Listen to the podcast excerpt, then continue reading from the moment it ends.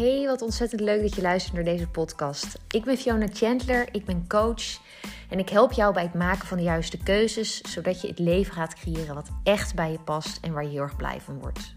Het afgelopen jaar veranderde mijn leven compleet. Ik zei mijn baan op, ik startte mijn eigen coachpraktijk en ik maakte een bijzondere reis met mijn gezin, waarin we besloten dat we naar Spanje willen emigreren om daar straks een nieuw leven op te bouwen.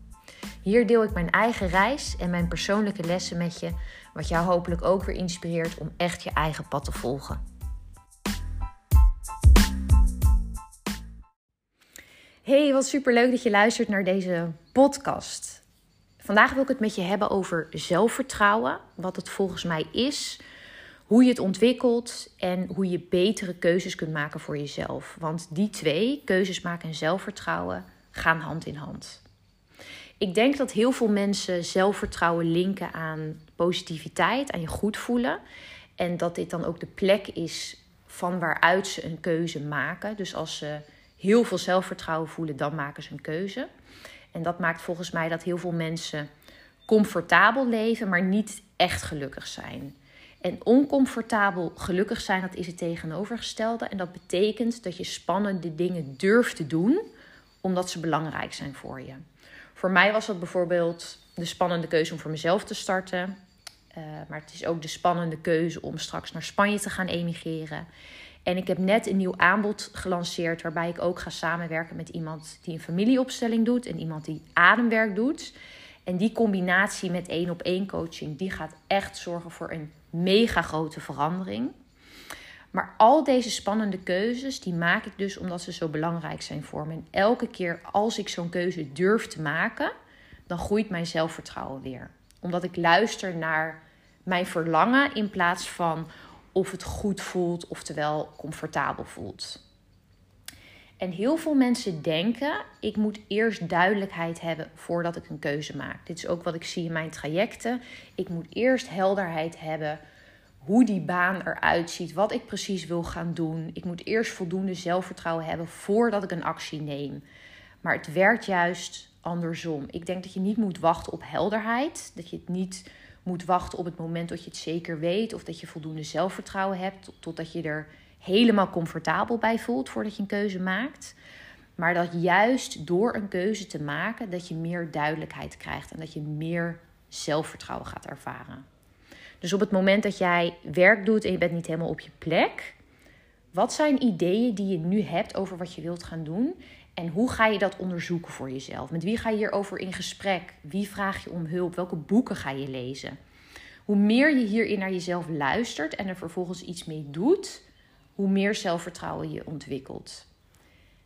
Zelfvertrouwen is volgens mij altijd een bijproduct van de acties die je neemt en nooit omgekeerd.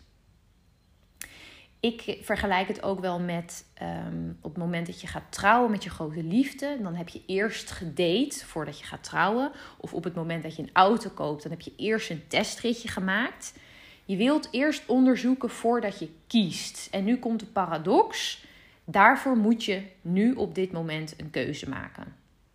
Dus ik heb het niet over zoveel mogelijk zekerheid creëren voordat je een knoop doorhakt. Want bij elke keuze hoort een bepaald risico. Ik heb het erover dat je zelf de regie pakt. En met elke keuze die je maakt, dat je steeds meer het leven gaat creëren wat bij je past. En hiervoor moet je de mindset aannemen dat je kiest op het moment dat je 70% zelfvertrouwen ervaart. In plaats van dat je wacht op 100%. En door deze mindset aan te nemen, ga je ontzettend groeien in je zelfvertrouwen. En ga je heel goed leren wat wel en niet werkt voor jou. Bij deze mindset hoort ook de overtuiging dat je mag oefenen. Dat je dingen mag uitproberen. En dan kan je een verkeerde keuze niet zien als falen, maar dat je juist weer een stukje wijzer bent geworden. Dit is ook de reden waarom ik zelf een coach heb. Want dan kom ik in beweging op het moment dat ik die 70% ervaar. Die 70% die voelt spannend. Bij die 70% denk ik, oh my god, ga ik dit echt doen? Maar elke keer als ik het doe, dan levert het me zoveel op. En het is best wel moeilijk om dit zelf te doen, omdat wij mensen, we houden niet van verandering, we houden van comfortabel zijn. En dus gaan we op zoek naar excuses waarom die 70% nog niet goed genoeg is. Dus ik denk dat het heel belangrijk is om een situatie te creëren voor jezelf, waardoor je dit gaat leven. Ik heb wel eens een post geschreven over Travis Barker. Dat is de drummer van Blink-182. Die heeft zijn hele lijf vol getatoeëerd, omdat hij het wilde maken als muzikant. En hij wist, als ik vol zit met de tattoos, dan kan ik nooit een normale baan vinden. En dan heb ik dus geen andere optie dan er helemaal voor te gaan. Voor mij is het dus die coach waarmee ik aan de slag ga, waardoor ik die mindset van de 70% creëer. Voor Travis Barker was het zijn lijf vol tatoeëren. Dus wat gaat voor jou een manier zijn dat je niet meer gaat vertrouwen op hoe goed, oftewel hoe comfortabel het voelt, maar hoe belangrijk het voor je is. En dat je dus ook oncomfortabel durft te zijn. Hoe ga jij stappen nemen op het moment dat je het voor 70% voelt? Waardoor je uiteindelijk steeds meer dat zelfvertrouwen gaat ontwikkelen. Wat nog meer heel belangrijk is, is dat je moet bepalen wat dus echt belangrijk is voor je. En misschien heb je daar wel een idee bij van wat je meer zou willen op dit moment in je leven. Welke eigenschappen je meer zou willen ontwikkelen. Dat is ook altijd een van de dingen waar ik naar kijk in een traject. Dat we bepalen wat jouw waarden zijn. Datgene waar jij voor wilt staan. Dat kan vrijheid zijn. Dat kan daadkracht zijn. Het kan liefde zijn. Het kan zijn dat je denkt van ja, ik wil meer energie. En deze waarden, welke keuzes moet je hiervoor maken? Wat moet je ervoor doen zodat je hier meer naar gaat leven? Want op het moment dat jij kiest voor wat je belangrijk vindt en je gaat vervolgens ook de keuzes maken die daarbij passen, dan ga je steeds meer vertrouwen krijgen, omdat jij kiest voor wat je echt belangrijk vindt. Toen ik ontslag nam, ik heb dit voorbeeld al wel eens gedeeld, dus misschien heb je het wel eens gehoord, maar ik stond op het punt om voor mezelf te beginnen. Dus ik twijfelde, zal ik voor mezelf beginnen of zou ik op deze plek, op deze werkplek blijven? En ik had een lijstje voor mezelf gemaakt met voor's en tegens. En de argumenten voor, daar was iets voor te zeggen. De argumenten tegen, daar was ook iets voor te zeggen. En ik kwam er dan ook niet uit. Ik kwam er pas uit wat goed was voor mij, wat ik wilde gaan doen, op het moment dat ik mezelf de vraag stelde, welke persoon wil ik zijn? En ik wist dat ik iemand wilde zijn met lef. Ik wist dat ik iemand wilde zijn die haar droom achterna gaat. Ik wist dat ik iemand wilde zijn die het in ieder geval probeert. Dus op het moment dat ik mezelf die vraag stelde, toen kreeg ik duidelijkheid. En dat is ook het moment dat ik mijn briefje in de prullenbak heb gegooid. Dat ik mijn leidinggevende heb opgebeld om te vertellen dat ik ontslag nam.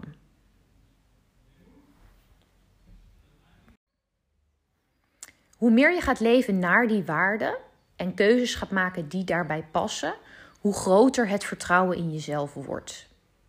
Ik denk bovendien dat vertrouwen veel meer gaat over loslaten en veel minder gaat over vastpakken of kiezen voor iets nieuws. En ik merk in elk traject dat mensen denken dat dat het belangrijkste is. Dat je focus moet hebben op de toekomst. Dat je moet weten welke kant je op gaat. Dat je duidelijkheid moet hebben over hoe die toekomst eruit ziet en welke keuzes je daarvoor moet maken. Maar om dat te kunnen doen, moet je eerst kijken naar wat je nog moet loslaten. Want wat brengt het jou op dit moment door niet te kiezen? Waar hou je nog aan vast? Wat brengt het jou nog door in die baan te blijven of door in die relatie te blijven? Waarschijnlijk is het iets zoals veiligheid, duidelijkheid. Waarschijnlijk geeft het een bepaalde mate van voorspelbaarheid. Maar zou je, als je op dit moment opnieuw een keuze mocht maken, zou je dan opnieuw voor die relatie kiezen? Zou je dan opnieuw voor die baan kiezen? Zou je dan opnieuw vol overtuiging die keuze maken?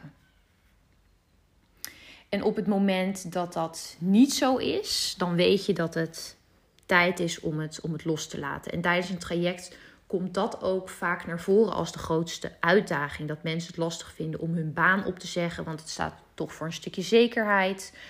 Of op het moment dat je je baan gaat opzeggen, dan stel je je leidinggevende of je collega's teleur. Of misschien vinden er mensen wel wat van dat jij die droom achterna gaat en die baan die er toch zo goed uitziet, dat je die opgeeft.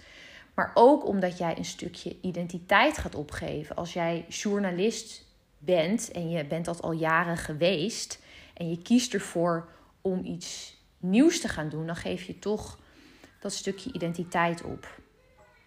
Vaak is dat veel lastiger om op te geven dan om daadwerkelijk te kiezen voor iets nieuws. En de vraag is dan ook, ben jij bereid om dat op te geven? Ben je bereid om dat los te laten?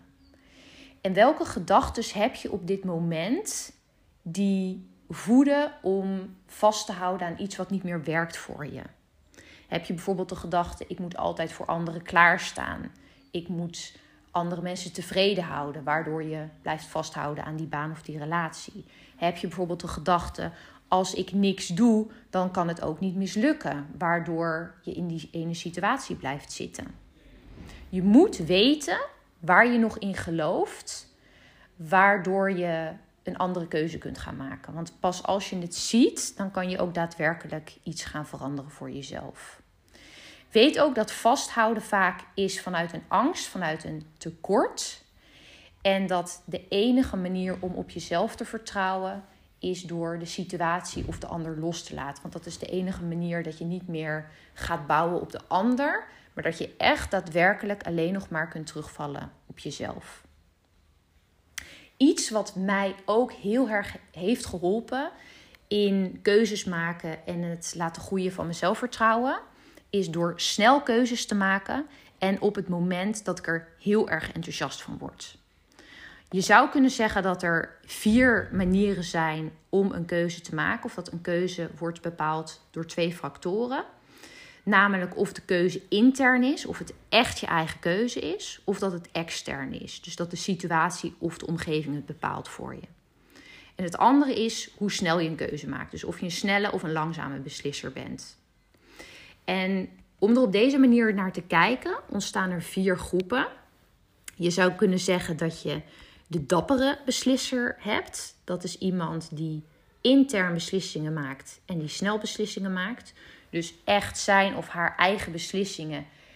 En het is echt een eigen keuze, waardoor hij of zij bereikt wat hij wil.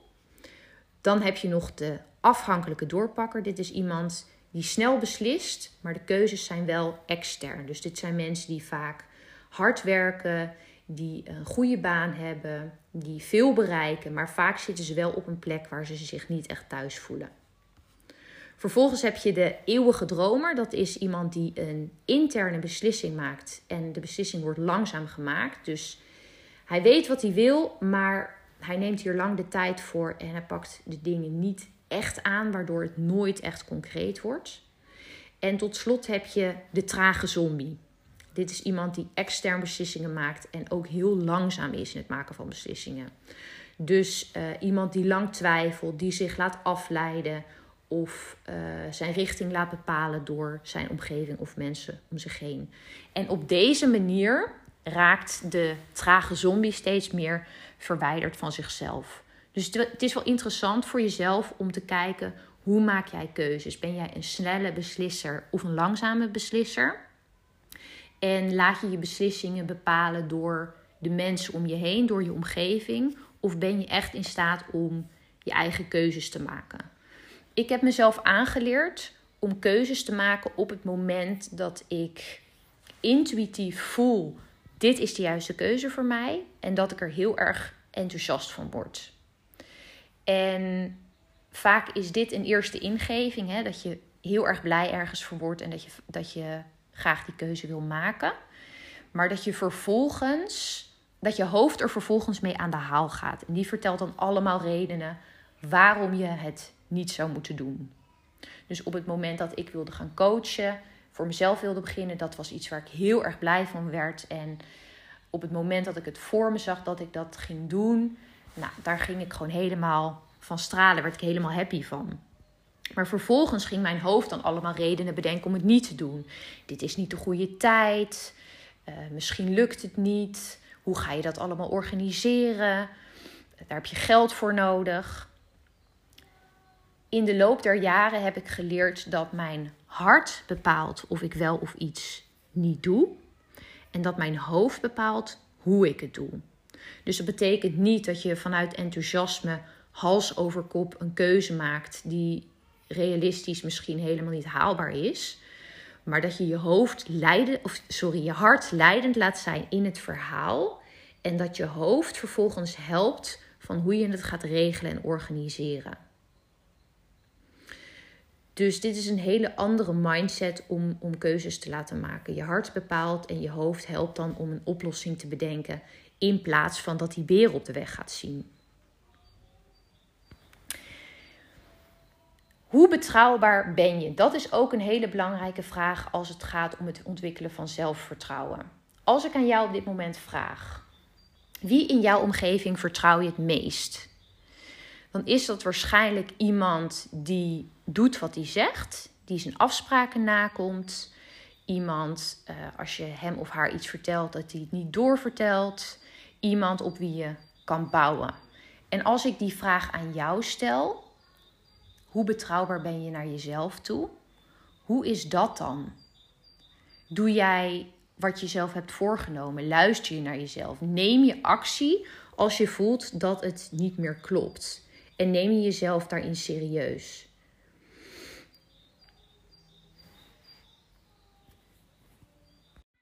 Hoe meer je leert vertrouwen op jezelf, des te sneller durf je ook je leven te veranderen, omdat je weet dat dat het beste is voor jou. Dus ik denk dat vertrouwen op jezelf niet betekent dat je vertrouwt op je gevoel. Want dan ga je al snel luisteren naar je angst.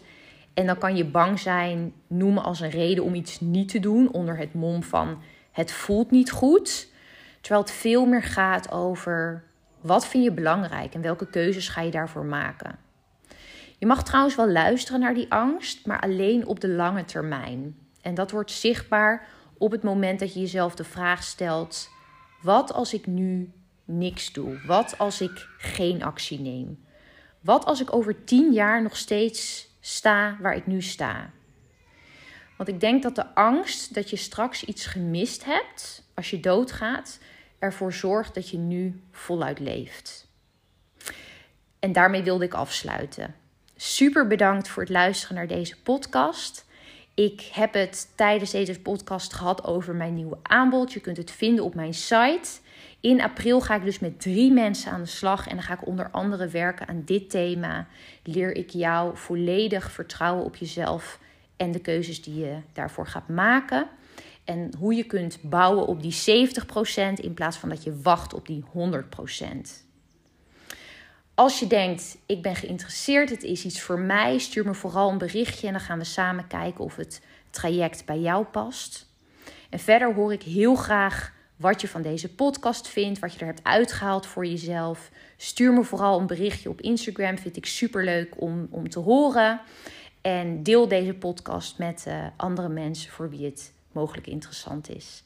Ik wens je een heel fijn Pasen, bedankt voor het luisteren en tot de volgende keer.